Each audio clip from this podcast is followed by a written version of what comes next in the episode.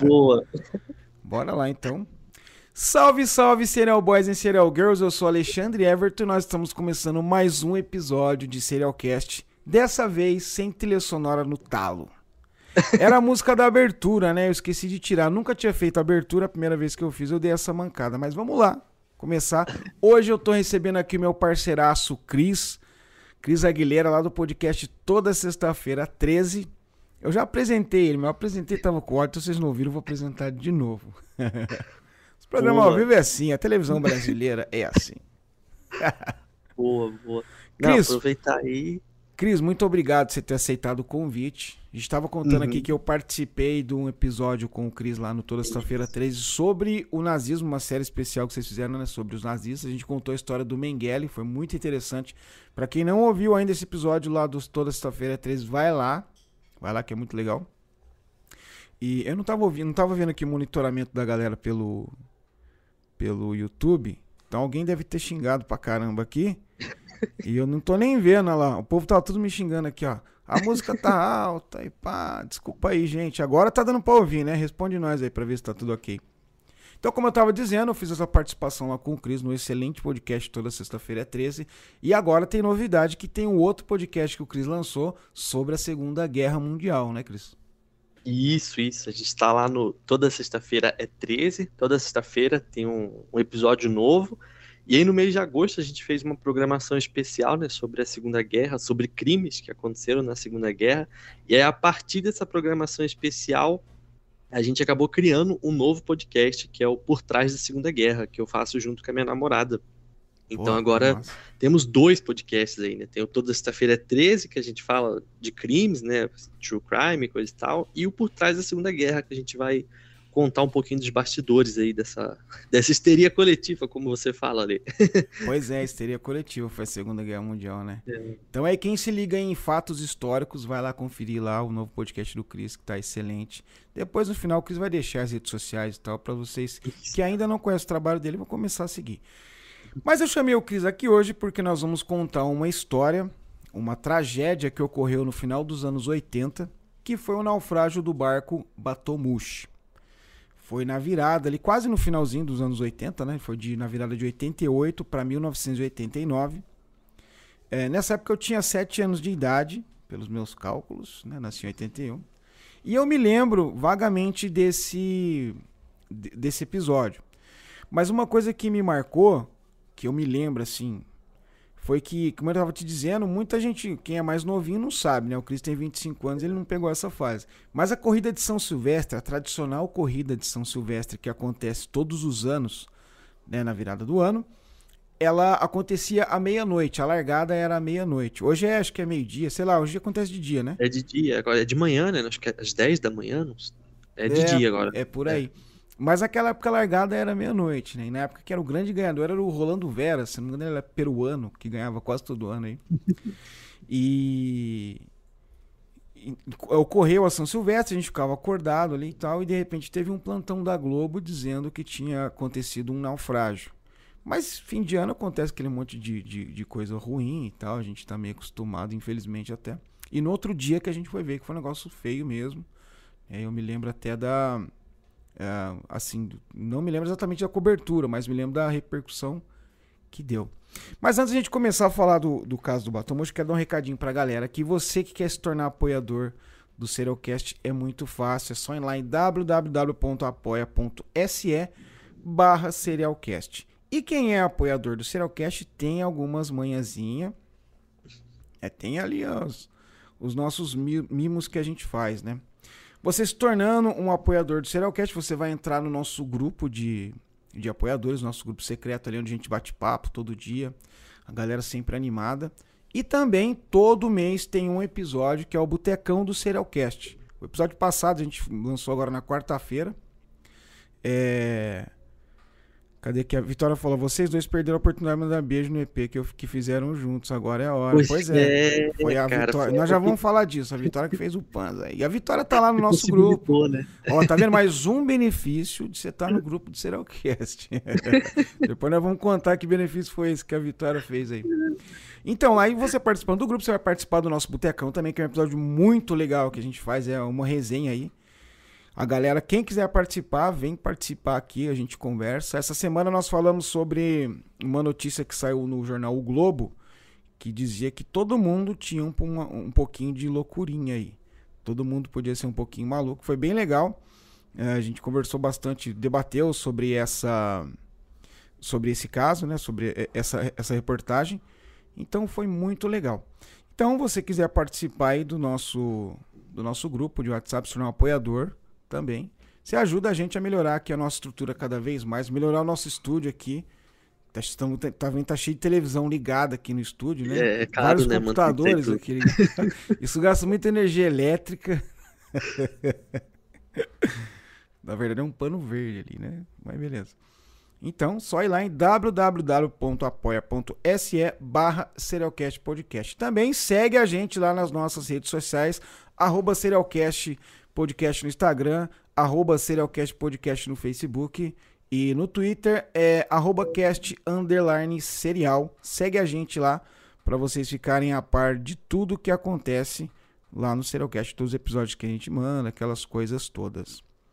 Vamos falar agora então do que aconteceu na noite de 31 de dezembro de 1988. Cris, é, você disse para mim que você não, não conhecia essa história, né? Antes da gente começar aqui. Aí você foi lá dar uma investigadinha e tal.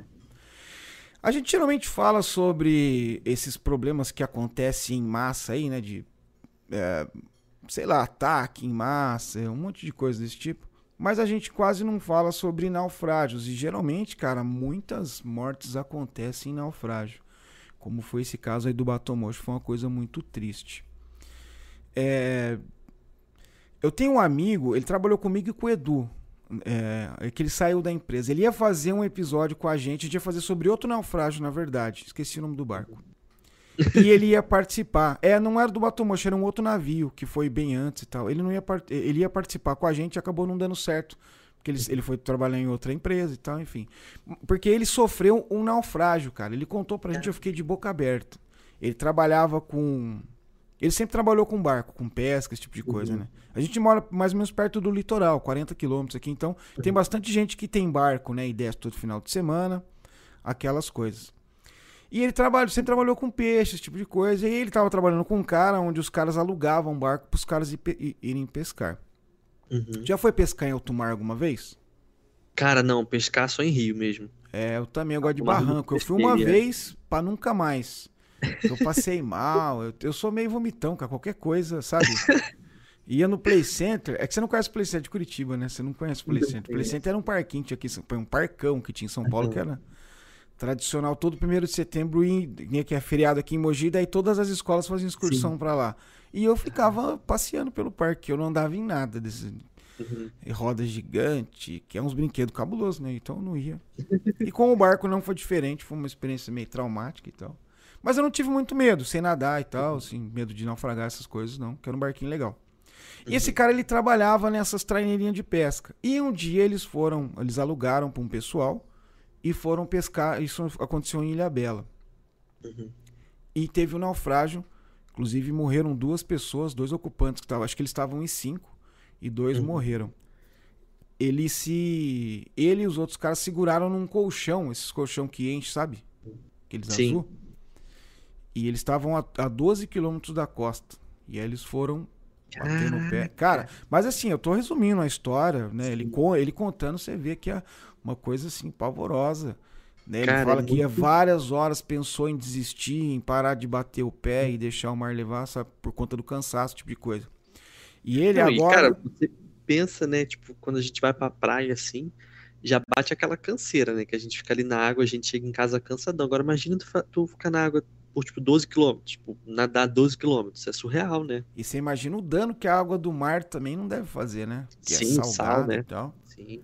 E aí, cara, a história dele era muito interessante. Eu vou tentar contato com ele, aliás, eu tenho contato dele e tal, mas eu vou falar com ele para ver se a gente consegue gravar sobre essa história dele, cara, que é bem interessante, cara, bem interessante. O cara contando, você fala, meu Deus, velho. Tem que uhum. agradecer a Deus aí de estar. Tá... Peraí que desligou minha câmera aqui. Cara, esse, esses negócios de, de mar é muito complicado. O negócio falou, a gente fala, não fala muito de, de naufrágio, né? Mas é uma parada muito doida, tipo, o, o, mar, de um modo geral, é muito doido, né? Hoje até tava, hoje cedo tava conversando com a minha namorada sobre isso, de galera que vai pro mar e se afoga, cara. E, tipo, o bombeiro tem que entrar igual louco para salvar a pessoa e tal. Então, tipo, é muito, é muito maluco essas paradas que rolam no mar.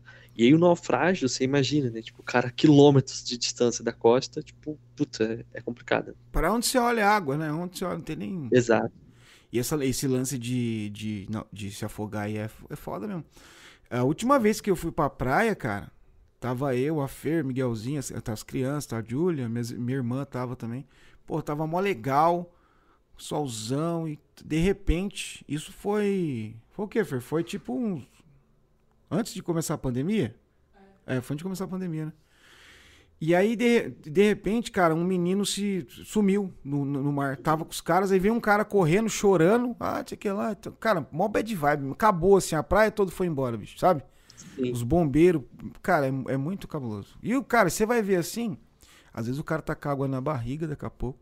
O mar é. Pois é, é traiçoeiro, né? Muito traiçoeiro. Bom, mas agora vamos falar aqui do, do Batom Osh. Ele aconteceu em 31 de dezembro de 1988 e ele era uma embarcação que zarpou da praia de Botafogo, lá no Rio de Janeiro, levando 142 turistas a bordo, e, a bordo e eles iam assistir a famosa queima de fogos que acontece lá em Copacabana, né? a tradicional queima de fogos de Copacabana. Entretanto, uma mistura de superlotação e más condições da embarcação aliados também a más condições do mar, acabou transformando o passeio turístico em uma das maiores tragédias marítimas do Brasil, com um saldo de 55 mortes. E esse naufrágio ficou conhecido como a tragédia do Batomoshi. Bom, como a gente sabe que todos os anos, né? Você é carioca, né, o Cris? Eu sou. Você já foi eu... ver lá a queima de fogos em Copacabana? Cara, eu já fui, mas nunca em Copacabana, porque é, isso é muito rolê de turista, cara. É tenso, que é caótico, né? né? É, o, o, o Réveillon no Rio de Janeiro é caótico, né? Então, às vezes que eu fui, cara, a gente ia pra Barra da Tijuca, que era caótico também, né? Mas era um pouco menos, menos assim. Caótico. Ter todo aquele, aquele mainstream de ser Copacabana, coisa e tal. Mas, putz, eu não recomendo, não. Acho que é um, é um rolê, cara, é muito cansativo, assim. Eu lembro quando a gente foi, eu fui com os meus pais, na época eu era novo, assim. É, devia ter meus 10, 11 anos. A gente teve que chegar lá coisa de duas horas da tarde, sabe?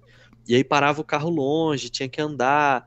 E aí, tipo, imagina, né? Duas horas da tarde pra virada do ano, que é meia-noite. Então, aí chega meia-noite e você dorme, né? De cansado. Tá assim. cansado, tá podre. Acorda com é. os fogos. Isso, aí, pô, e tem assalto, e tem briga, e, puta, cara, é rolê de turista, assim. Mas é pra quem não sabe dos problemas que tem, vai, né? Quem conhece fala, não, pois pelo amor de é. Deus, eu vou assistir aqui de pois casa é. mesmo pela Globo, né? Exato. Quem, o carioca mesmo assim, cara, acho que ele não se anima muito pra ir, não. Mas esse rolê de barco aí, tipo, do que rola no Batomoshi, né? Eu não sei se ainda rola algo desse tipo, assim.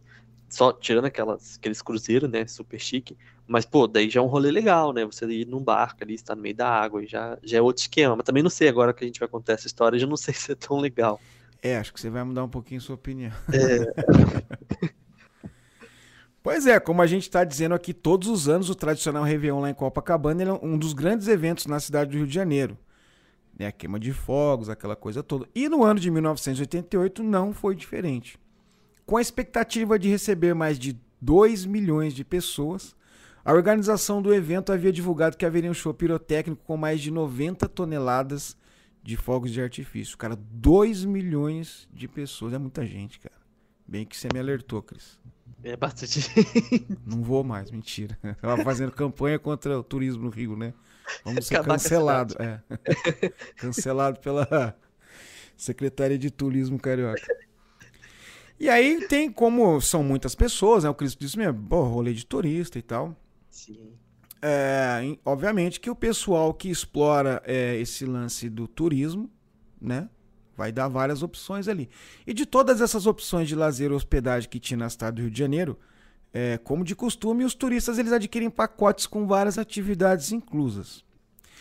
E na época, uma das empresas que oferecia esses pacotes era a Itatiaia Turismo, que havia preparado para aquele Réveillon um passeio de barco que ele saía do restaurante Sol e Mar, que fica localizado na enseada ali de Botafogo, com destino a Copacabana, a fim de ver a tradicional queima de fogos à meia-noite pelo mar que deve ser muito bonito, porque você fica mais próximo, né?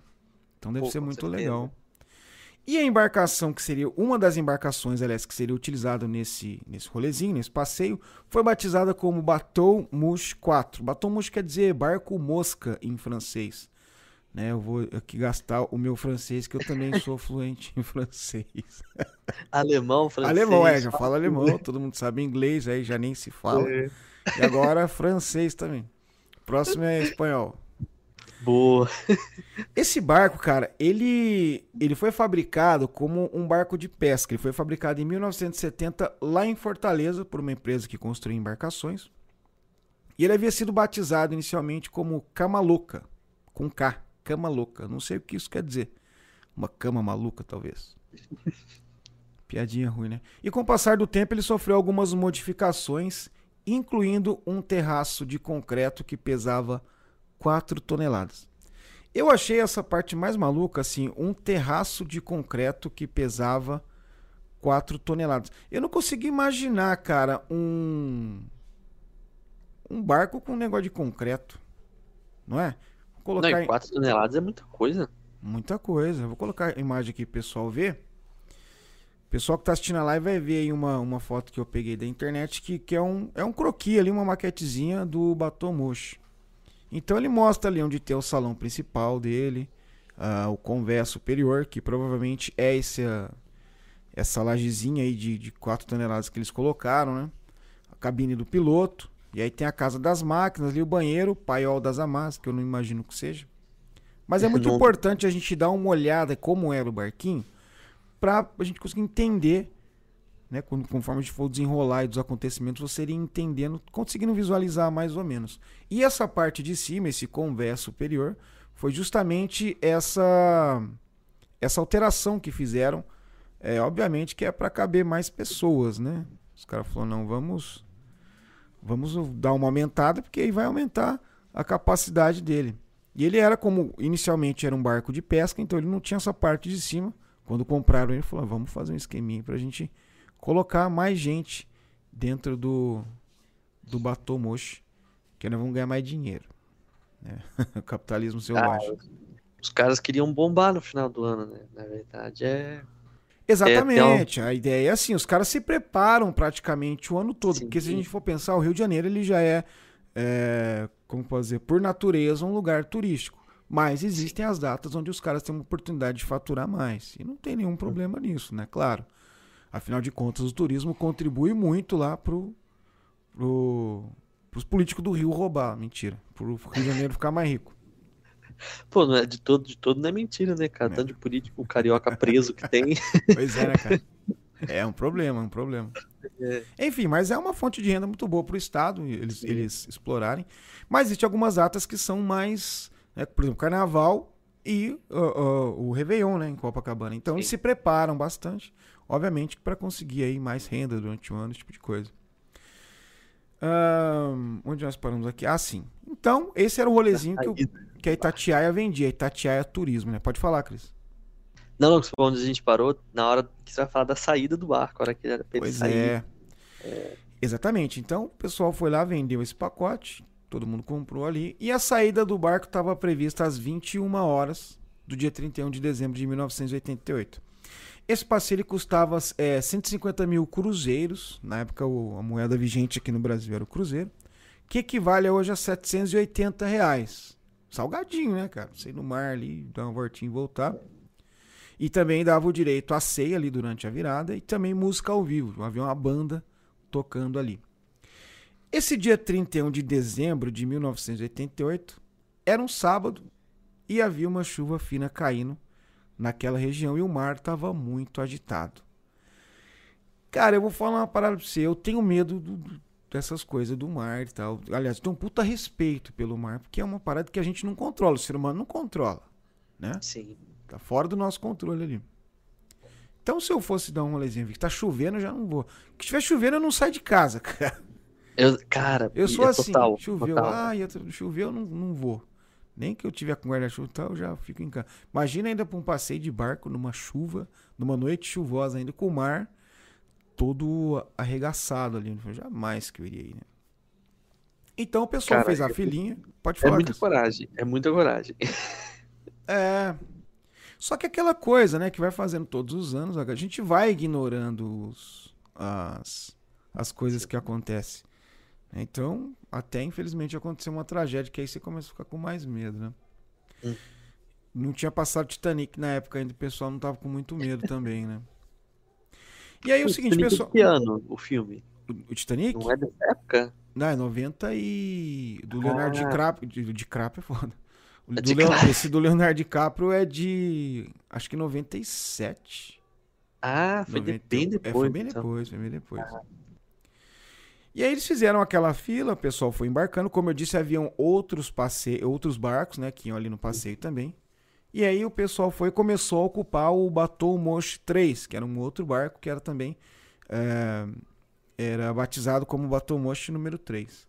E aí ele atingiu a lotação máxima e o pessoal que estava ali na fila de embarque passou a ser direcionado para o Bateu Moche 4.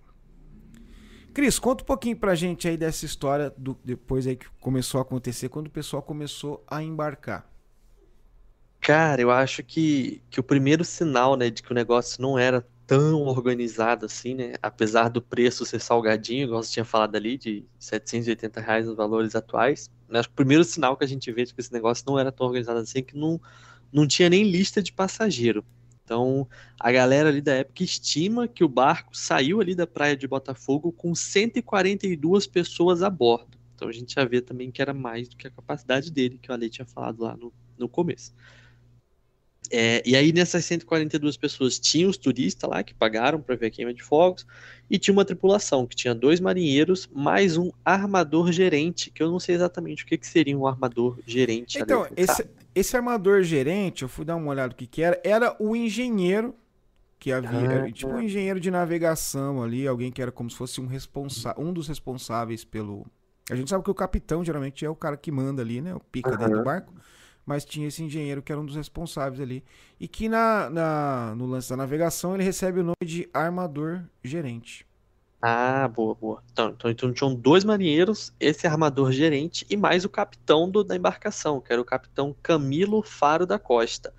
E o Camilo, ele era relativamente experiente, né? O cara tinha 51 anos de idade, sendo que 25 deles ele tinha dedicado à profissão, que era comandar navios, né? Comandar barcos. Ele estava trabalhando no, no Bateau Moche há três anos, então ele também conhecia, né, ali o que, o que ele estava fazendo.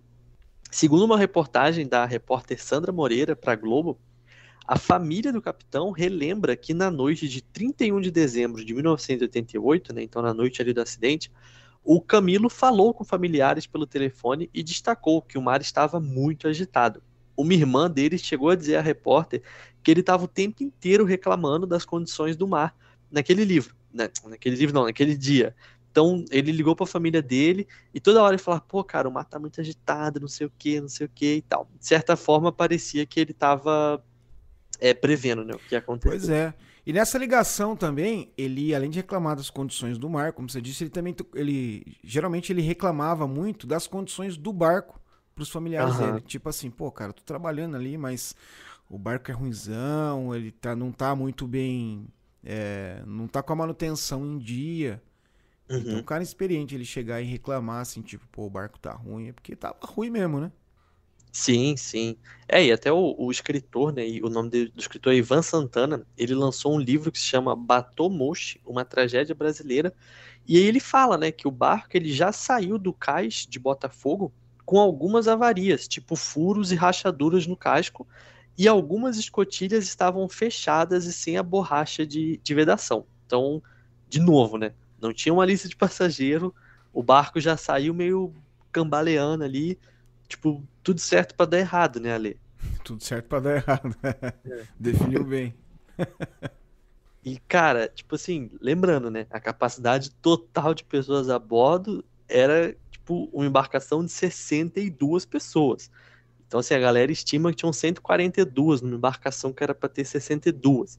O barco não possuía condições técnicas de navegar em alto mar, mas mesmo assim ele zarpou da enseada de Botafogo. Então, cara, olha quanta imprudência, né? Total. Ele, ele, ele, ele, saiu de lá por volta de umas 23 e 40, segundo o cara fala, né? Eles é, tem até uma um... adiada ali, né? Isso, sair. tem até uma história que o, que o capitão, né, o Camilo, ele quis adiar essa, essa partida porque ele queria ficar o mínimo possível em alto mar, porque ele já sabia que o negócio não estava legal, o mar estava agitado, o barco estava cambaleando, então ele falou, cara, vamos ficar o mínimo possível em alto mar, e ele ficou se enrolando, né? É, porque como ele era um cara experiente, ele falou: bom, o negócio tá feio. A chance de dar ruim é muito grande. Então o que eu vou fazer? Eu vou dar aqui um migué, dar um desbaratinho pro pessoal aqui. A gente sai daqui, porque é um trajeto pequeno, relativamente pequeno, cerca de 10 minutos ali da costa da enseada de Botafogo até a Copacabana. Então ele falou: então eu vou ficar aqui adiando ao máximo, que a gente sai, vê os fogos e volta rapidinho ali e dá tudo certo. Porque ele já tava se ligando que, que podia dar ruim. Né? O cara, Sim. 20 anos, experiente, conhece o mar, sabia que o mar estava ali dando sinais né, de que as coisas não estavam muito legal. Ele falou, então vou tentar fazer isso aí. É, e eu acho que era tão, tão evidente assim, né, Ale, que até os próprios passageiros também chegou um certo momento que eles perceberam que não estava certo. Porque, segundo o relato de alguns sobreviventes, o barco já apresentou sinais de problema quando ele, quando ele saiu do cais. Porque assim que ele saiu do cais, ele começou a adernar que é tipo pender para um dos lados, assim, tipo, o barco foi meio caindinho assim pro lado, sabe?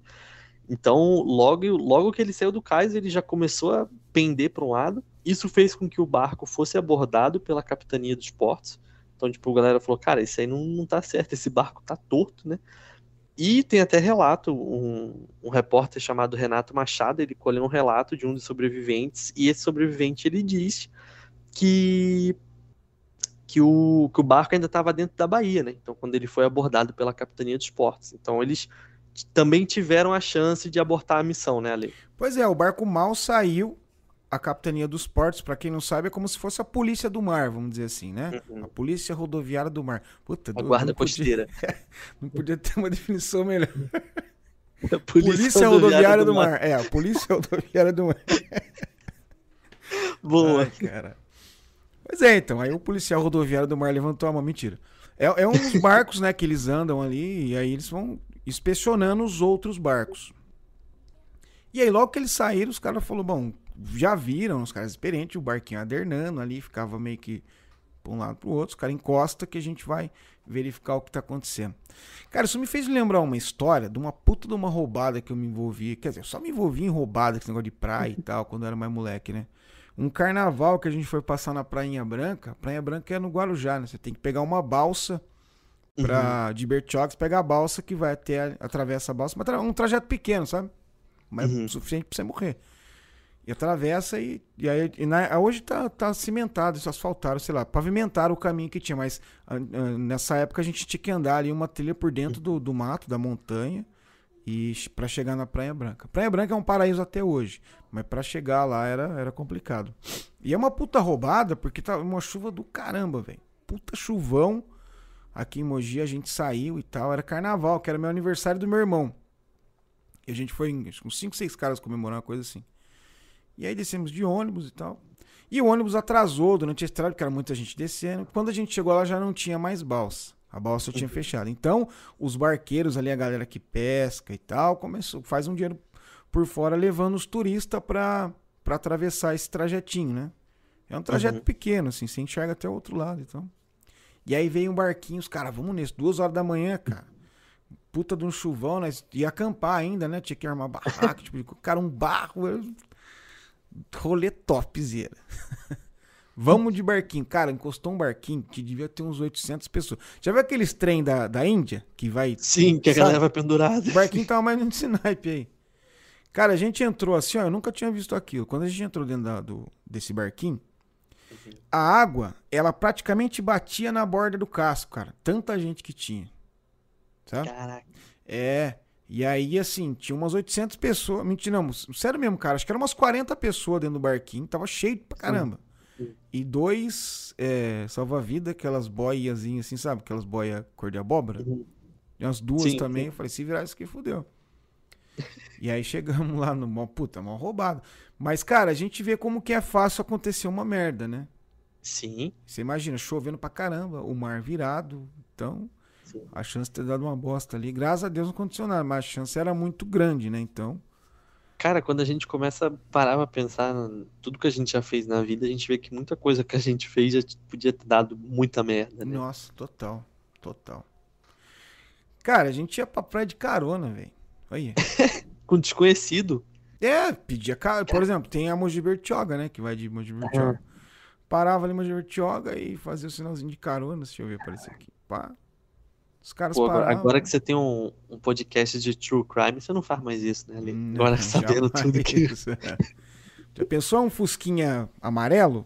Pois então, é isso que pode ter, cara. Um Não, cara, cara, mas isso era muito comum nos anos amarelo, 80, no Brasil todo, assim.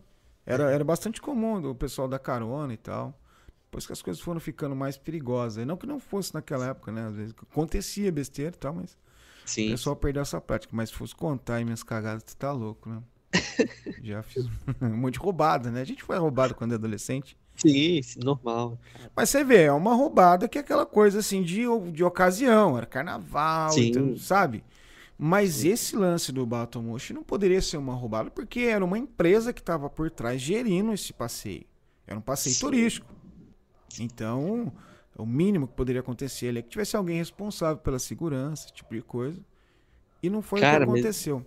É aí que mora, o- aí que mora o problema, né? Porque igual a gente já tinha falado lá, não tinha lista de passageiro, o barco tava com superlotação, não sei o quê. E aí os militares pararam o barco, foram conversar com os sócios lá da empresa, né, da, da Itatiaia. E segundo a promotora do caso na época, uma mulher chamada Leni Costa de Assis, duas testemunhas alegaram que tinham certeza que viram dinheiro sendo entregue aos militares. Então aí rolou a famosa propina, né, cara? Suborno ali, tipo, pra deixar passar. Pois é. É, Tanto que essa é uma é uma, uma parte da história que gerou muita polêmica também. A gente vai falar mais pra frente aí que isso deu um pano pra manga danado.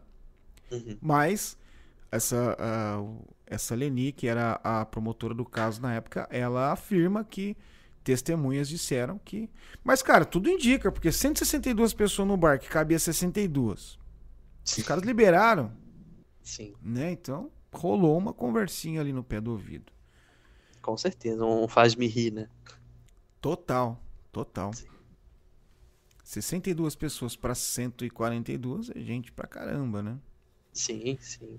E o pessoal viu, desceu ali, conversa, aquela coisinha, não, calma aí que nós vamos resolver. Aí entrou, fez uma, não, vamos voltar que nós vamos falar aí, aí saiu um cara pra fora. Não, vem cá, rola aquele aperto de mão. Coisas que acontecem no Brasil. Com cer- Cara, e não, assim, eu tenho certeza que esse dia que eles possivelmente deram essa propina pra polícia deixar passar, não deve ter sido a primeira vez que eles fizeram isso também, né? Já deviam ter feito outras vezes. Já devia ser prática, com certeza, já Sim. devia ser prática. Mas aí os- o pessoal da Capitania dos Portos foi lá, beleza, tá tranquilo, ah, pode ir tranquilinho, vocês estão dentro das normas, dentro das normas, né? Dentro das normas. Entre aspas, segue É. viagem. E aí o capitão Camilo, o vambora, vambora. Deixa eu colocar aqui a foto pra vocês aqui, foto não, né? A imagem do trajeto que que o, Batomoshi faria. Então eles pegaram e saíram por volta das 10 para meia-noite, mais ou menos, né? E esse, eles só iam dessa voltinha aí, né? Até a praia ali de de de Copacabana, eles iam dar essa volta aqui, né, por esse cabo Pra chegar lá nesse horário, mais ou menos aí 10 para para chegar aliás em cima da hora. Então, como o, o, o capitão ele tinha dado uma seguradinha, né, por causa do mar, não Se- Ele segurou tempo ali. bem, né? Porque a previsão era sair nove. É. E acabou que segurou mais ainda porque teve essa abordagem aí da, Sim. da capitania dos portos que segurou mais, né, o, o, o Batomoshi lá. Mas aí quando deu mais ou menos umas 10 para meia-noite, os caras partiu novamente do cais ali da enseada do, de Botafogo. E aí o bar começou a dar sinal de que alguma coisa estava ruim de novo, né? Começou ali de novo, adernando, mas o pessoal falou, pô, o pessoal confia, né? Pô, o barco tá assim, ah, mas acho que é normal, porque o guarda viu aqui, tá tudo certo, não falou nada, liberou. Então, tá tudo bonitinho, tudo beleza. E aí o que acontece? Na parte de baixo, onde ficava o banheiro ali, começou a alagar. Algumas pessoas começaram ali a, a alegarem que quando foram lá estava cheio de água e a água começou a jorrar pelo vaso sanitário. E aí o barco começou a balançar muito de um lado para o outro. E aí você imagina, se é um barco onde está rolando uma festa, né, comida, bebida, esse tipo de coisa, então você tem o quê? Você tem muita cadeira, tem muita mesa, tem copos, talheres e facas, esse tipo de coisa. Aí começou aquele vai pende para um lado, pende para o outro, começou a virar um pandemônio lá dentro, né? Rolando copo, talher, mesa para tudo quanto é lado, começou a atingir as pessoas. E aí o pessoal começou a falar, ficar desesperado, falou: "Não, realmente tem alguma coisa errada". Né? A data, a hora exata, aliás, do acontecido, o pessoal não tem como saber, mas estima-se que foi por volta das 23h58 dois minutos só antes aí da, da queima de, de fogos lá de Copacabana. E aí o barco, como ele estava virando de um lado para outro, uma hora ele virou e caiu de lado. E aí ele ficou de cabeça para baixo na água.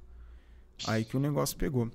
Eu vi algumas pessoas e algumas fontes que eu andei consultando falando que pode ter acontecido também, como ele já estava com um problema de estar tá adernando, na hora que já estava se aproximando da, da queima de fogos, qual que seria a tendência? Que nem, por exemplo, você está lá no, no, ano novo na sua casa, aí geralmente nas cidades assim tem algum lugar que tem é, essas queimas de fogo e tal, né? Você mora em Curitiba, Curitiba deve ser muito louco, né? Curitiba tudo é da hora aí.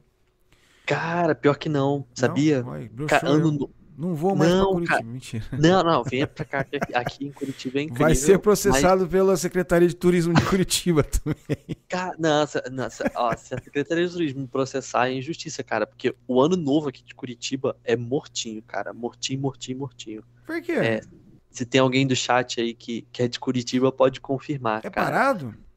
Cara, aqui da galera não, não engaja, não. Na, na real, que quando chega ali a semana do Natal, Ano Novo rola uma debandada, assim. A cidade, ah, é naquela tem... semana ali, entre 24 e, e dia 31, cara, a cidade fica vazia. Então, tipo, é bem mortinho aqui, cara, ano novo. Tipo, Camboriú é próximo aí, né? Sim, Balneário Camboriú é próximo. Né? Balneário Camboriú, Florianópolis, é bem ah, então, coisa então... de três horas de viagem. Então não julgo os curitibanos, né?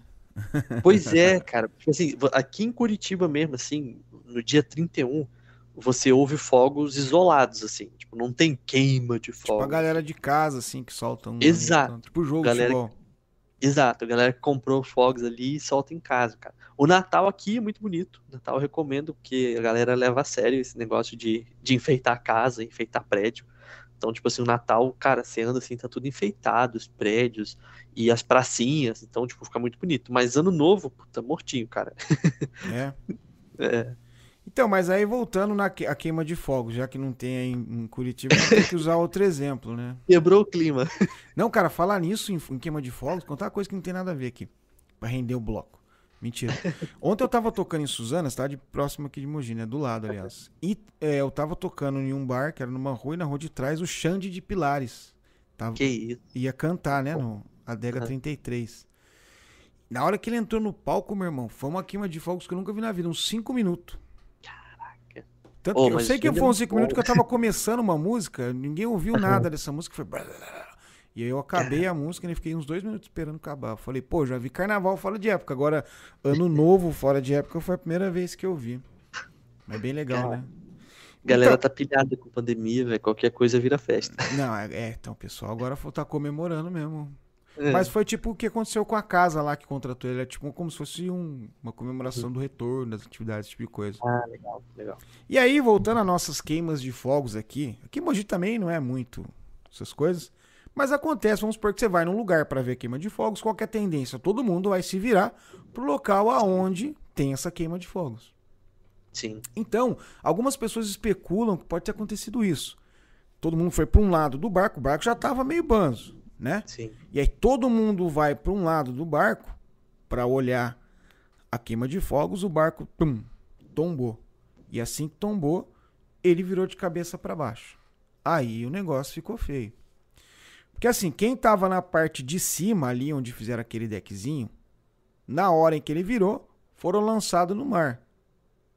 Mais ou menos igual no Titanic, lá, né? Que o pessoal pula uhum. e tal. Embora seja muito menor, né? Só que o pessoal que tava no andar intermediário, que era ali uma parte de baixo, vamos dizer ali uma.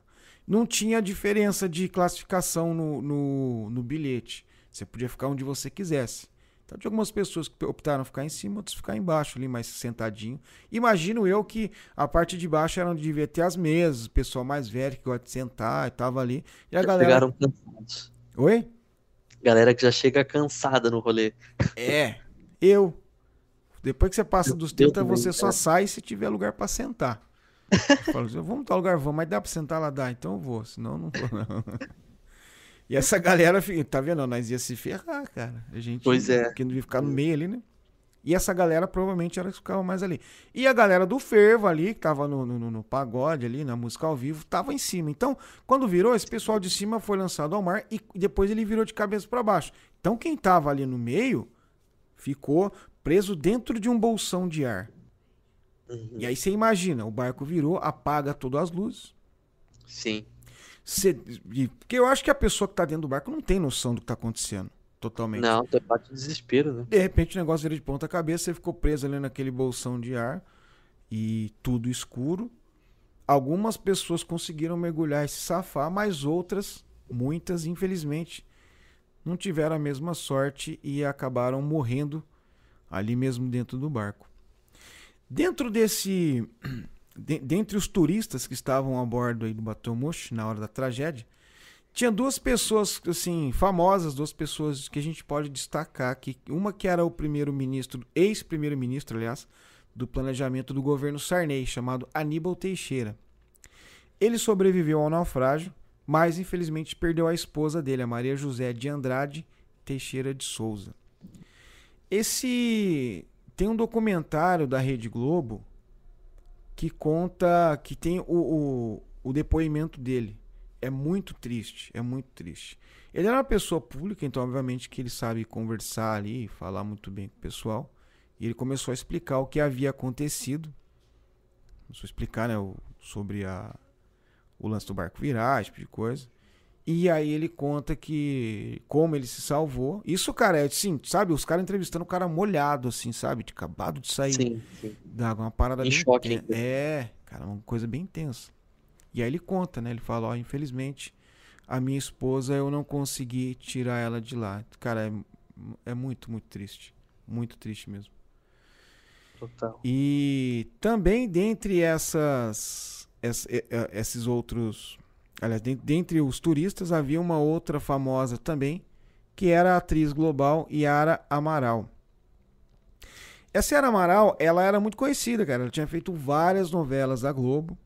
Tô tentando achar uma imagem dela aqui que eu havia separado e acabei perdendo, mas eu acho aqui até o final do episódio.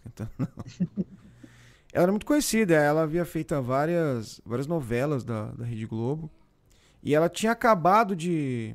Acabado a novela chamada Fera Radical, que era aquela com a Malu Mader. Provavelmente você não vai lembrar.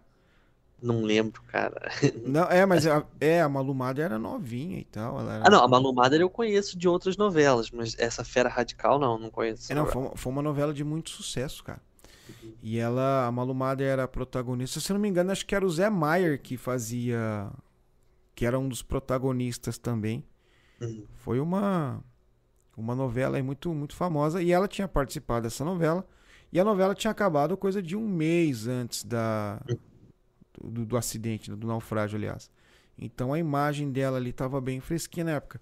E é, é uma, é uma das passagens que eu me lembro da, das reportagens dessa deles contarem sobre a Yara Amaral, porque era, era uma, ela estava bem em evidência na época, então foi uma coisa assim que ajudou aí a aumentar cada vez mais a, a, a, tristeza da galera em cima desse episódio. E eu ainda não achei a imagem da Yara Amaral que eu tinha separado, que tinha feito, separado uma foto bem legal aqui. Eu acho que agora vai. Não, não foi, não é. Não... Ó, a minha, minha namorada mandou mensagem aqui dizendo que a sogra lembra dessa, dessa atriz aí, que famosa. É, então, ela era famosa. Eu tenho idade de sua sogra, será, cara? Nossa, fiquei preocupado agora. Cadê? É, cada uma. Não, então, cara, ela, ela, ela foi bem famosa, assim, tipo, ela tava. no auge da, da carreira. Eu vi uma história hoje também de que tinham outros dois artistas que foram convidados para para esse esse passeio.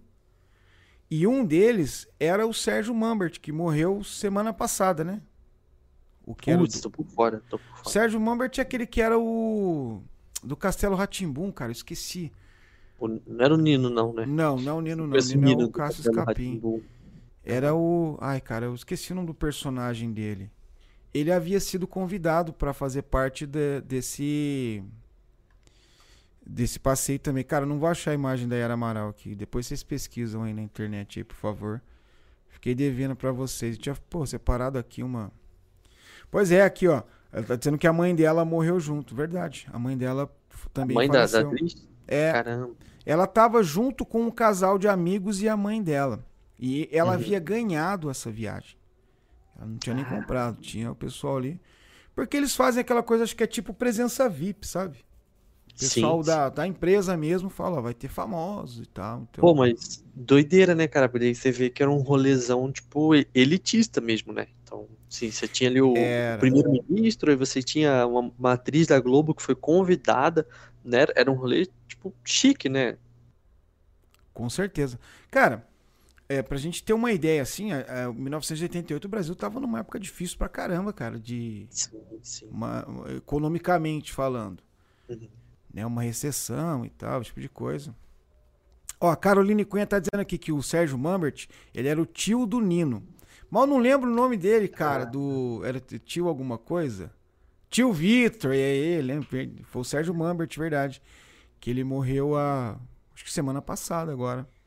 Caramba. E a outra atriz era Yolanda alguma coisa também. É, aqui, ó, a Sanrud está dizendo: na época noticiaram que as passagens estavam super baratas porque os barcos eram velhos.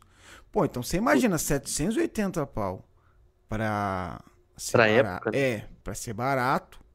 Então era muito mais caro. Os caras falaram: não, barco velho, vamos dar uma. Tanto que aconteceu, é, tem um, o depoimento de um sobrevivente que ele fala que quando ele foi comprar o passeio, o cara falou assim: pô, cara, você deu uma sorte que você pegou o último. É, o último bilhete. O cara, ô, oh, como eu tenho sorte. Aí tinha umas cinco pessoas atrás dele. Quando saiu, ô, oh, o último bilhete aqui, sabe? Todos eram o último bilhete. Uhum. Então foi indo, sabe? Sim. Foi indo sim. e lotando cada vez mais. E é, é, então, e você imagina aqui, ó, o que a Sanrud falou que na época eles barateavam porque o uhum. barco era velho. Você vê que eles estavam ali então, já tipo aquela loucura de. O gerente ficou maluco, né? Cara, Cara já tinha noção, né? Que, tava, que as coisas não estavam ah, legais. tinha, com certeza tinha. Cara, essa aí pra você ver, é uma, uma puta tragédia, 55 pessoas mortas, pessoas famosas, o que aumentam mais ali a.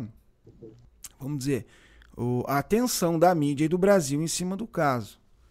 E a gente sabe que geralmente quando acontece alguma dessas tragédias também acontece de aparecerem alguns heróis, algumas pessoas Sim. comuns, pessoas anônimas, acabarem tendo uma atuação ali para ajudar e tal no ímpeto do ser humano e acabam se tornando heróis e nesse caso não foi diferente. Como foi o caso que aconteceu do pescador Jorge Souza Viana, que na época tinha 28 anos, e ele tinha saído da praia de Jurujuba, em Niterói, a bordo da traineira de pesca dele que chamava-se Evelyn e Maurício. E ele foi para Copacabana ali fazer esse rolê também. Vamos assistir a queima de fogos com a família dele e alguns amigos.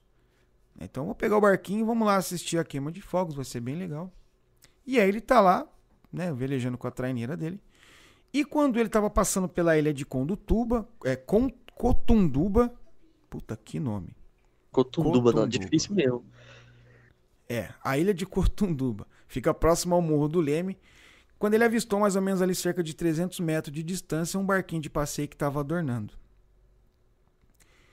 E aí ele falou pra galera ali, pô, tá acontecendo ali alguma coisa, ajuda aqui. O pessoal lançou corda, boia, colete, salva-vida. Começou a resgatar aquelas pessoas que estavam ali em alto mar, algumas pessoas que estavam sobre o casco também do, do Batomonte.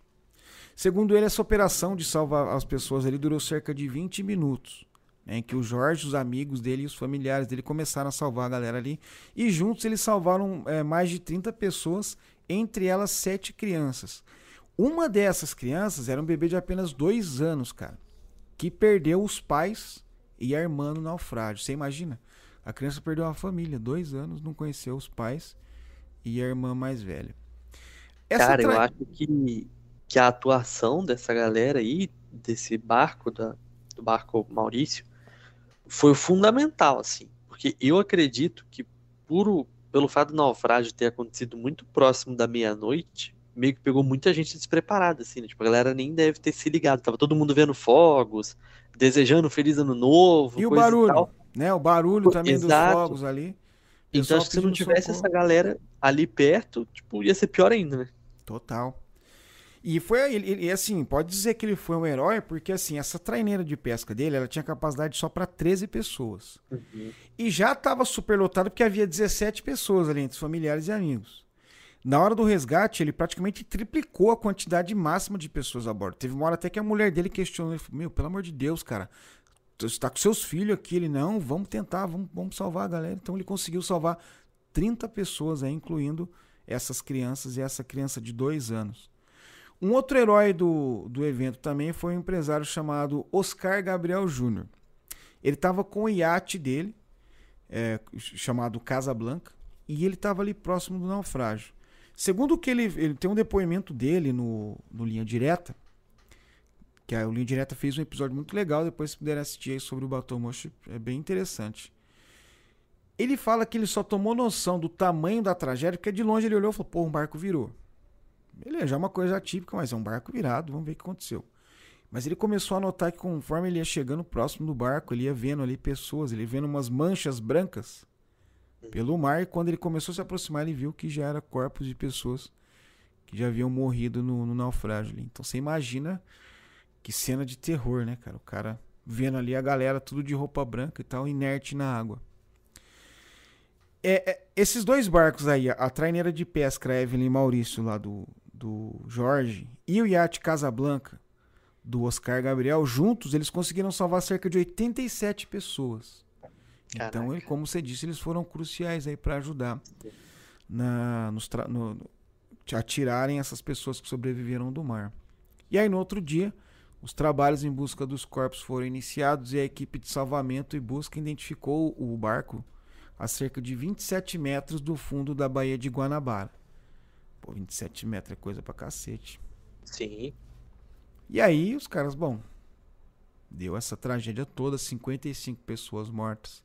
Cara, você via assim, é, eu não lembro da cobertura, eu vi agora é, pela internet, né? Na pesquisa. Mas você vê que a, a TV não tinha muito filtro naquela época, sabe? Não que hoje tenha também, porque agora tem o da Atena, essas coisas que eles não estão muito aí, não. Mas aqui para São Paulo eles são mais sossegados, assim, né? Eles dão uma segurada, não sei. Mas é também, eu acho que a situação era muito pesada ali. Então, cara, acontecia dos caras ali estarem fazendo a, estarem fazendo a, a ali com o, com o, microfone e tal, e chegando os barcos, tirando o corpo e passando morto atrás dos caras. É bem tenso, cara, bem tenso. E aí, imagina, todo mundo ficou bem, bem é, tocado com essa, com essa tragédia. E o pessoal falou: vamos investigar para ver qual foi o problema. E essas investigações foi cercada de contradições já começando pela capacidade do barco.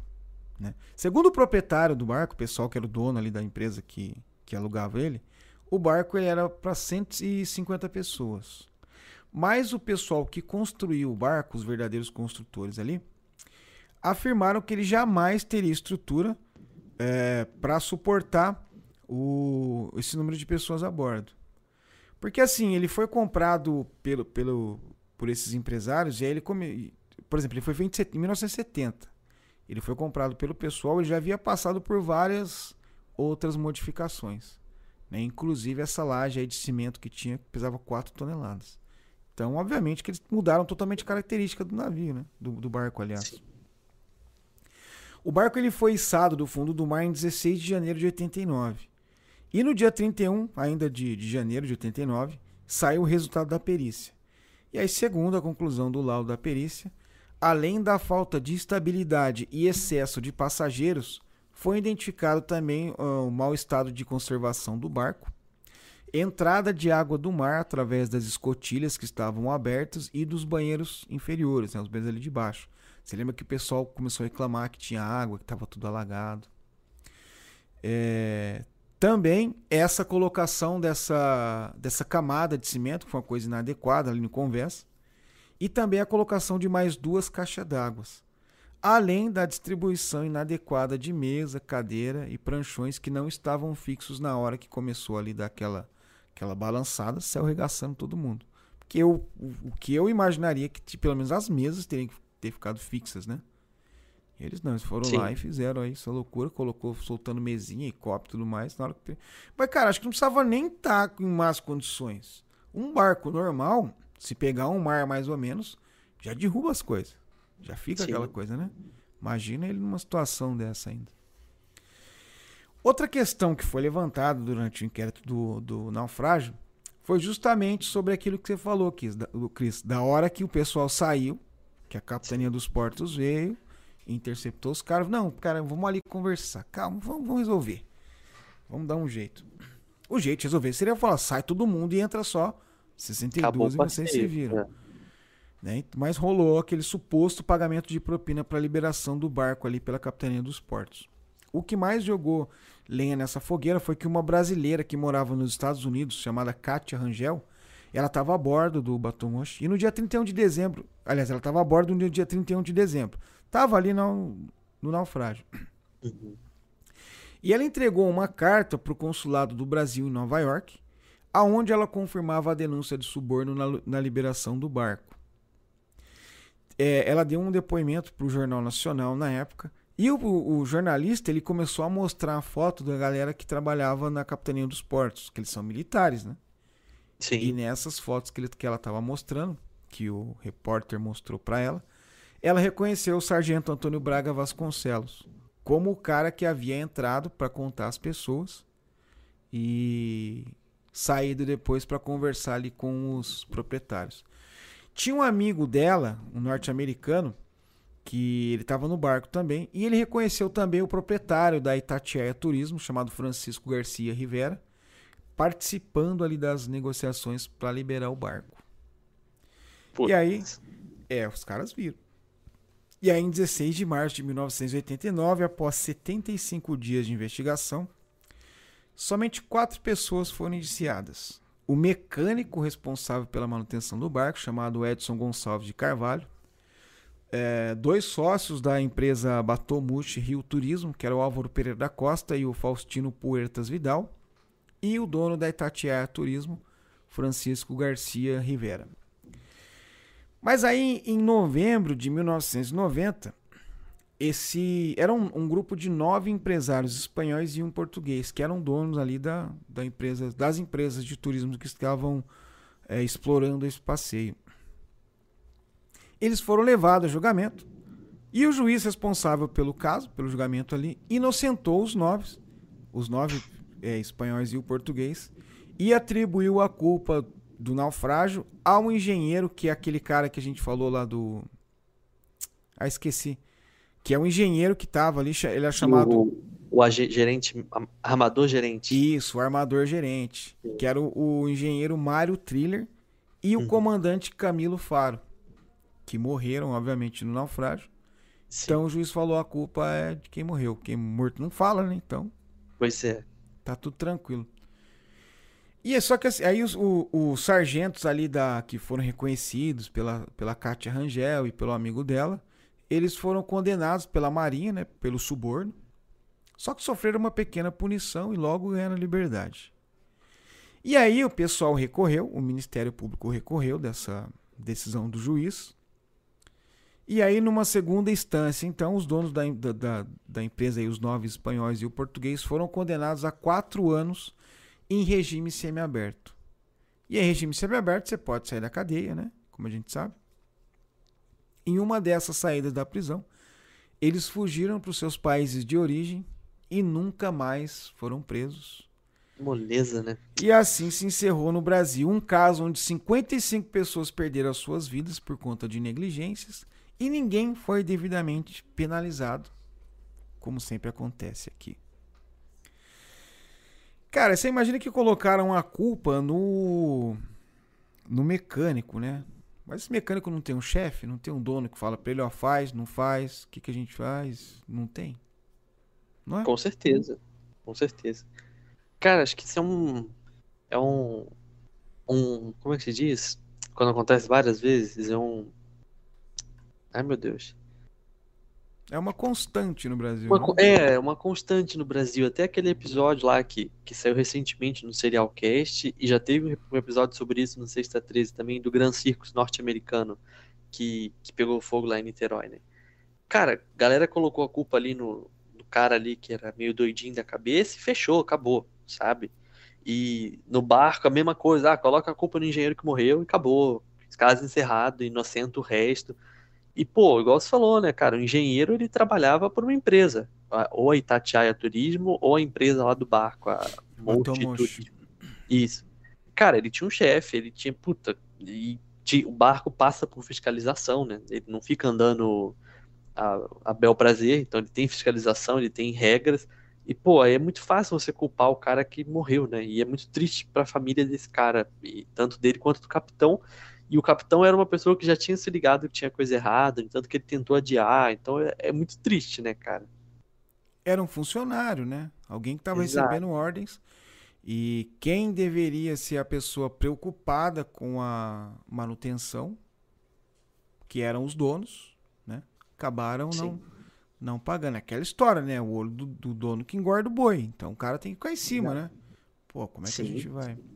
Mas a gente vê como é que as coisas acontecem, né? A própria Sun Hood aqui falou pra gente no.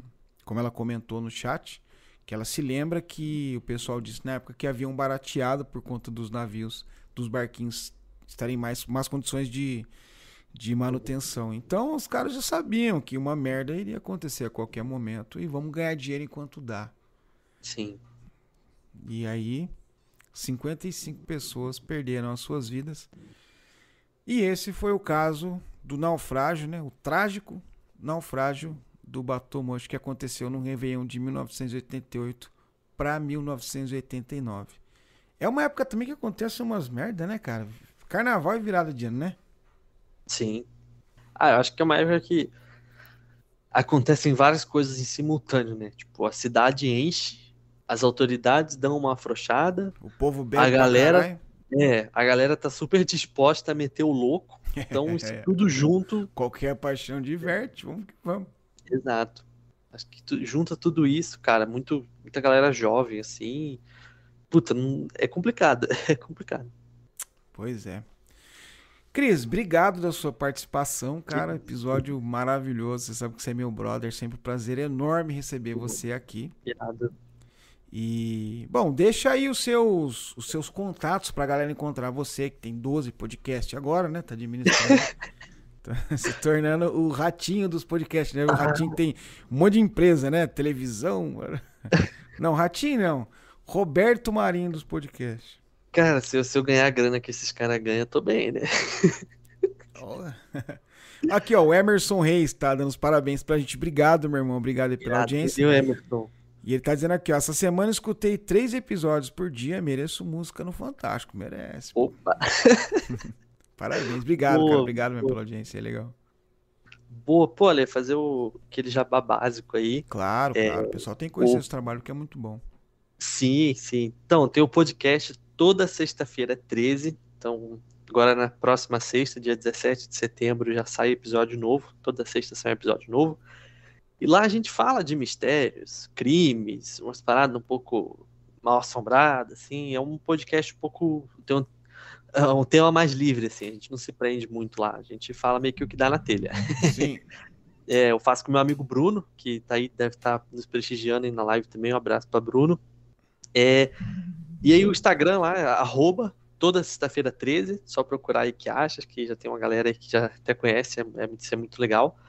E tem o outro podcast que é o Por Trás da Segunda Guerra. E aí esse tem episódios quinzenais. Esse eu faço com a minha namorada, Carol, que às vezes aparece lá no, no Sexta 13 também. E o podcast, o, o nosso arroba no Instagram é Por Trás da Segunda Guerra. Então, galera, seguir aí que sempre tem coisa nova. E aproveitar o espaço aqui ali, também mandar um, mandar um abraço aí pra galera. Tanto oh, claro. pra, pra galera do Serialcast aí que compareceu em peso quando você gravou o episódio lá do Joseph Mengele. Até a gente. Ah, que é, legal, cara, que legal. Descobriu que a Fabi era uma pessoa em comum nos dois podcasts, né? Ah, é, a Fabi Gantz, Muito engraçado. Né? É. Falei, Fabi, você tá me traindo, Fabi, porque ela tinha participado do episódio, né? Que legal, cara. Sim, sim. Não, e tem a legal. Vitória também, né? Que, que uniu a gente. A Vitória pois é, contar a história da Vitória, né? Que eu fiquei devendo. Tava, tava, com um problema aqui. A Vitória falou pra mim assim: Ale, você falou no grupo, né? Ó, a, Nat a Natália Lima chegou. Boa noite, Natália, beleza? O, ó, Emerson, vocês são o CR7 do Spotify. Valeu. Muito tá bom. dizendo aí que vai seguir o sexta-feira 13, tá, mano? Hangar 18. Pô. Hangar 18 é demais. Ali, ué. Pô, Hangar 18 é muito bom, e pro, pro Ribas aí, que voltaram agora, eles te dado um hiato e voltaram, estão rebentando. Irado. Muito bom. A história da Vitória é bem legal. Um dia a gente tava conversando lá no, no grupo, ela falou assim, Ale, você costuma participar de outros podcasts? Eu falei, pô, claro. Eu sou arroz de festa, me chamou, eu vou, não nem não. Sabe? Não tem negócio. Ah, mas é pequeno. Eu vou, cara. Eu adoro conversar e falar besteira, enfim. E ela falou assim: não, é porque, pô, tem um podcast muito legal, porque eu converso com a galera lá e tal. O pessoal queria saber se pode participar e tal. Eu falei, pô, claro, como não? Ah, não, aqueles caras meio assim. Eu falei, ah, pelo amor de Deus. Aí colocou, né? A gente tinha em contato. Aí depois que a gente foi lembrar que você já tinha falado comigo uma vez sim, sobre sim. o Bandido da Luz Bandido Vermelha. Da Luz Vermelha. Aí ficou naquela coisa, né, do Brasil. Vamos fazer, vamos fazer, vamos fazer, vamos fazer e vamos. E aí, aí pô, cara, legal que, que deu legal, boa. Vamos fazer. Oi? Legal que deu boa agora. É, verdade, verdade. Não, cara, mas qualquer podcast que chamar, vamos, bora, bora, cara, adoro falar. Participa cara, com a galera esse, direto. Esse negócio de, de collab, assim, é, é complicado, né, cara? Eu, uma vez eu fui gravar com as meninas do, do Pátria Amada, Criminal, e, cara, tava difícil também, porque primeiro tinha que aprontar o roteiro, aí depois tinha que achar uma agenda que todo mundo é, pudesse. É que para elas e... é difícil que cada uma tá num país, né? Daí tem os fusos horários e tal. Inclusive eu tô vendo com elas, até dar uma, uma notícia aqui pra galera que é, quarta, toda quarta-feira vai começar a rolar no canal, vai ficar assim, domingo a nossa live com o episódio e tal, e, e às quarta-feiras vai ter um episódio onde vai ser uma resenha entre eu e um podcaster de True Crime né? De Opa. pessoal de. Inclusive, eu já falei com você, né? Pra você... Não, não, não falei? Tô falando agora, então. Você vai Opa. participar. Talvez você seja até o primeiro aí, vamos ver. Tamo dentro, vai ser assim, dentro. vai ser um bate-papo. Um bate-papo. Uhum. Da galera, a gente vai sentar e do jeito que a gente tá aqui agora. Uhum. Porque assim, eu vejo que a galera tem muito, é, muita curiosidade em conhecer o, o podcaster também. Né? Porque sim, a gente sim. se aproxima muito, né, assim, do, da, por exemplo, das pessoas que eu gosto de ouvir, então fica como se fosse um amigo mesmo ali. Pô, te acompanha Sim. nas viagens, ali você vai dar um rolê, você tá ouvindo, então você fica meio que muito próximo. E é muito legal a gente conhecer, né? E a gente conhece os caras é, do, do que falam, dos roteiros, dos casos, esse tipo de coisas. E a gente gosta muito de ouvir histórias de outras pessoas. Então, o que, que vai acontecer? A gente vai fazer um episódio onde eu convido um podcast e nós vamos bater papo. Não vai ter. Pô, que é, não vai ter um roteiro. Ah, não vamos falar sobre o caso tal. Não, vamos falar sobre o Cris e sobre o podcast dos podcasts do Cris. E aí a conversa engata, né? Eu gosto de falar um pouquinho. Quem faz podcast também geralmente fala bastante. Então teremos episódio de dois dias seguidos aí. Pô, Mas a ideia é essa. Não, vai rolar, já tá marcado aí, você vai fazer comigo. E aí que é bem legal, porque assim, às vezes. É Acontece uns mal entendidos muito com podcast, porque assim, a galera às vezes é, você fala alguma coisa que às vezes até dentro do contexto mesmo, a pessoa vai lá e, e interpreta de uma maneira. Só que eu acho que quando ela conhece um pouco da sua história de vida, sabe de onde você vem, quando ela sabe o que você passou, de repente fica muito mais fácil de entender o que, que aquela pessoa quis falar. Né? Sim, total. E às vezes acontece de tomar uns hate, isso é normal, né? Mas Sim. às vezes é uma coisa que a pessoa não tá entendendo, não tá sabendo como é que é. Então ali, cara, a gente se conhecer, o público conhecer, a gente bater papo, vai ser maravilhoso esse projeto. Já tô convidando uma galera, né, para participar. Inclusive, se tiver algum outro podcaster que tiver afim de participar, me dá um salve aqui, que vai ser um prazer. A gente Fechou. encaixa a agenda, Fechou. né? Eu tô vendo com as meninas também, com a, com a Renata, com a, com a Natália, é, uhum. para fazer. Mas aqui é o que você falou, a agenda delas é difícil porque duas moram na Noruega e uma mora na Irlanda. Daí o horário, Sim. né, tudo não bate. E a primeira né? gravação que a gente fez, cara, a gente gravou, ficou tipo, nossa, que maneiro, não sei o que e tal. Deu ruim ali. gravação, o meu, o meu áudio ficou ah, zoado. Puta, eu odeio quando isso acontece, Aí cara. tivemos que fazer outra, aí de novo. achar Aí já faz outro com a bola meio murcha, não é? Você fala, pô, Não, eu falei pra ela, falei, vamos fazer outro piadas. episódio. Vamos fazer outro tema. Se for fazer o mesmo tema, aí murcha mesmo, a bola fica murcha. É, eu participei no delas e elas participaram comigo no. E quando eu Ah, participo, da, dá, do Feed Vícios, eu dá ouvi. umas três horas, porque três gente que fala, quatro pessoas que falam pra caramba. Tinha hora que É. teve uma hora que a Natália falou assim, gente, é quatro horas da manhã Foco. aqui, eu preciso dormir, eu não aguento mais, vamos acabar esse episódio. Muito Foi bem, bom. mesmo, bem legal, cara. Abração pra elas que elas são demais. E aí Um eu tô abraço. convidando a galera, vai rolar esse projeto aí então. Pô, que Espero legal, contar Ale. com você. Tá Acabando aqui eu já falo com você e tal pra, Fechou. pra... Olha lá o Zocas. Zocas, meu brother. Caraca, o Zoucas tá aí, é, porra, mandar um abraço pra ele, cara. Eu Zoucas sou fãzaço do, do Hangar 18. Ouço toda Inclusive- semana. Puta, que maneiro. É, Eu sou fãzaço. fã. Eles são meus padrinhos, cara. Os dois são meu padrinho. Sério, que legal. Putz, cara. Um Não, abraço. E Os são- Zoucas por Ribas. É, são gente boa demais aí. Voltaram agora com toda a força. Inclusive, vou falar pro, pro, pros dois também, né? Pro, pro Ribas e pro, pros outros participar desse projeto aí das entrevistas com os podcasts. Vai ser uma resenha e tal. Nem entrevista, porque eu não sou entrevistador. eu não sei entrevistar ninguém, mas vai ser uma conversa. E aí, Pô, inclusive, cara, eu eu, tô até muito- pensando em fazer esse embate que deu aí, o problema que deu com as meninas lá do, de horário, né? Da, do, do, Uhum. do Pátria Amada, me deu uma ideia. Eu falei, sabe o que eu vou fazer? Acho que eu vou fazer com uma de cada vez. Que a ideia flui Legal. melhor. Cada um tem uma história, né? É, exatamente. A ideia flui melhor, a gente consegue chegar nesse, nesse naipe. Boa. Pô, Ale, cara, mais uma vez, muito obrigado. Foi incrível. Aproveitar, você sempre fala aí que, que o Miguelzinho assiste suas lives. Hoje, primeira live que minha filha tá assistindo. Ah, que legal. Como é que ela chama? Assist- Ana Laura. Assistindo entre Laura. aspas, cara, porque ela tem um aninho, mas Um ano? daqui a, uns, daqui a uns cinco anos ela vai ver e vai entender. Que legal. Parabéns pela princesa. Um- Beijão pra Ana Laura. Vou mandar Já um já ela tá mandando, cara, passa assim, ó. Cresce rapidinho. Daqui a pouco ela tá mandando um oi pra você aí também, ó. Que o Mandando Miguel, quando começa a live, ele. Porque tem um delay, né? A gente tá falando Sim. agora, mas agora tá rolando. Na verdade, tinha uns, sei lá, uns dois minutos atrás. Aí ele manda oi, ele quer que eu responda na hora. E aí eu não Sim. respondo, porque tem um delay, ele fica, oi, oi, oi, daqui a pouco, caceta, quanta, quanta coisa aqui no chat aí vai ver tudo oi dele. Eu falei, filho, quando você Pois mandar é, oi, eu- espera, o pai responde.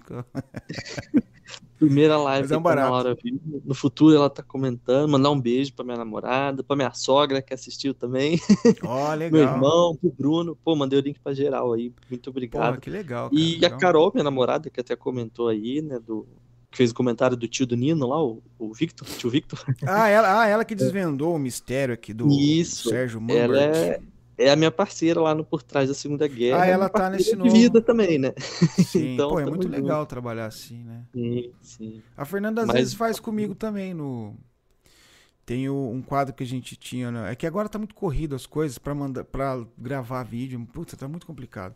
Mas a gente tinha um quadro que era o, o Sexta Sobrenatural. Em breve a gente vai voltar a fazer isso também, que era um era um vídeo de sexta-feira a gente contando casos de terror, essas coisas assim, é bem legal. Que massa. Que estilo assombrado, canal assombrado. É, verdade, muito parecido ficou. Os caras, Legal, legal. Pô, cara, eu tinha roubado a ideia deles, mentira. Você descobriu. Não, cara, aí, essa live aí ilustre, né? Com a presença de Miguelzinho, Ana Laura e Zoucas. Pois A é, cara, só celebridades. Só, na, só nata. Só a nota. Cris, obrigado mais uma vez, cara. Valeu, Ali. Encerrando cara, aqui, porque já obrigado. tá grande pra caramba a live aqui. Abração, lembrando vocês, nossos queridos ouvintes que não conseguiram é, acompanhar no, no domingo. Na segunda-feira, esse episódio tá lá em todos os agregadores.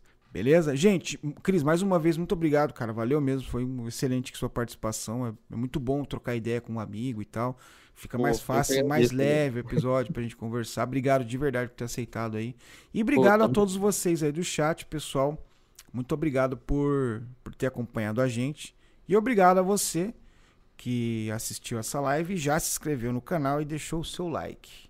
Obrigado, gente. Vamos ficando por aqui. Um beijo muito carinhoso, fiquem com Deus e até o próximo episódio de Serialcast. Valeu, pessoal.